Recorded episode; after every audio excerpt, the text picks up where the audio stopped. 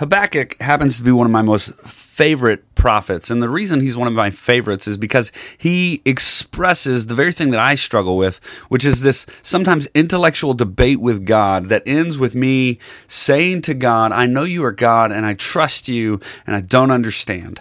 Uh, Habakkuk is very much the same way. He calls out to God and asks God uh, why injustice reigns in chapter 1. And then God answers and says, Don't worry, Habakkuk, justice will not always reign, but I'm bringing a nation in who's going to destroy the unjust of Israel. And then Habakkuk goes, But that nation is worse than us. And then God says, Don't worry, I'm bringing in somebody to take out them afterwards. And then Habakkuk goes, I don't understand. And he says, But I will wait for you because you are God and what you say is good. And I know you are a good God and you are the good God. And therefore, I can trust you. And that's that's kind of the, the call of Habakkuk. I relate so much to that and that I struggle with so many uh, deep questions about justice and society and all these things.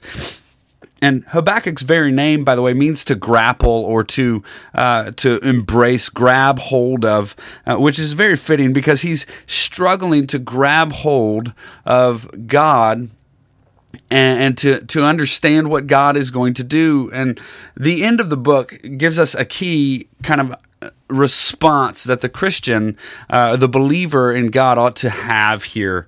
Uh, in Habakkuk chapter 3, verse 17 through 19, it says, Though the fig tree should not blossom, nor fruit be on the vines, the produce of the olive fail, the fields yield no food, the flock be cut off from the fold, and there be no herds in the stalls, yet I will rejoice in the Lord. I will take joy in the God of my salvation.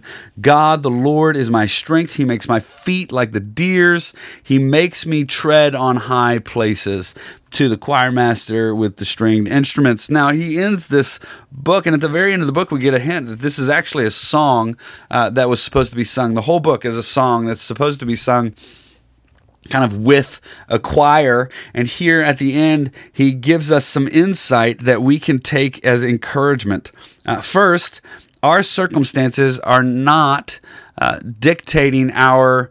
Uh, personal responses. Note how Habakkuk responds. Though everything around him falls in verse 17, everything fails. There's no fruit on the tree, there's no fruit on the vines, the olive has failed, there's no food in the field.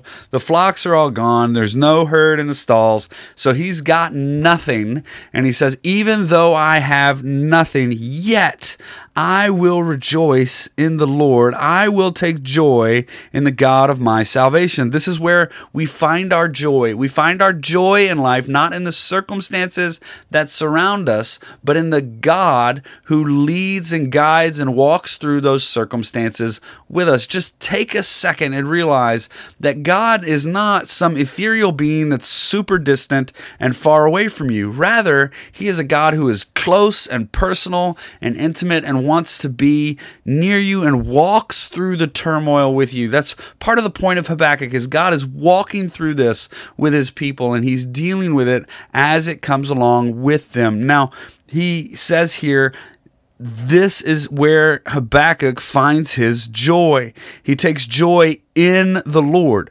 joy in God. He doesn't take joy in what God can give him or what God can do in his circumstances. He takes joy in God himself. Likewise, if you are struggling with depression, anxiety, jo- and joylessness in your own life, one of the key answers is to press in as hard as you can to knowing Jesus. And the more you press in to knowing Jesus, the more joy will abound in your life. Now, it doesn't mean that this is not a catch all for all things. It doesn't mean that you're going to have a perfectly happy every single happy every single day happiness that just overcomes any sort of depression. No, people struggle with depression and anxiety, and that's a real thing. Habakkuk clearly struggled with depression and anxiety. I mean, just read the book once and you'll see that. And he, yet, he says here at the end, I will press in to the Lord. I will rejoice in the Lord. I will take joy in the God of my salvation. Then he says, God, the Lord is my strength.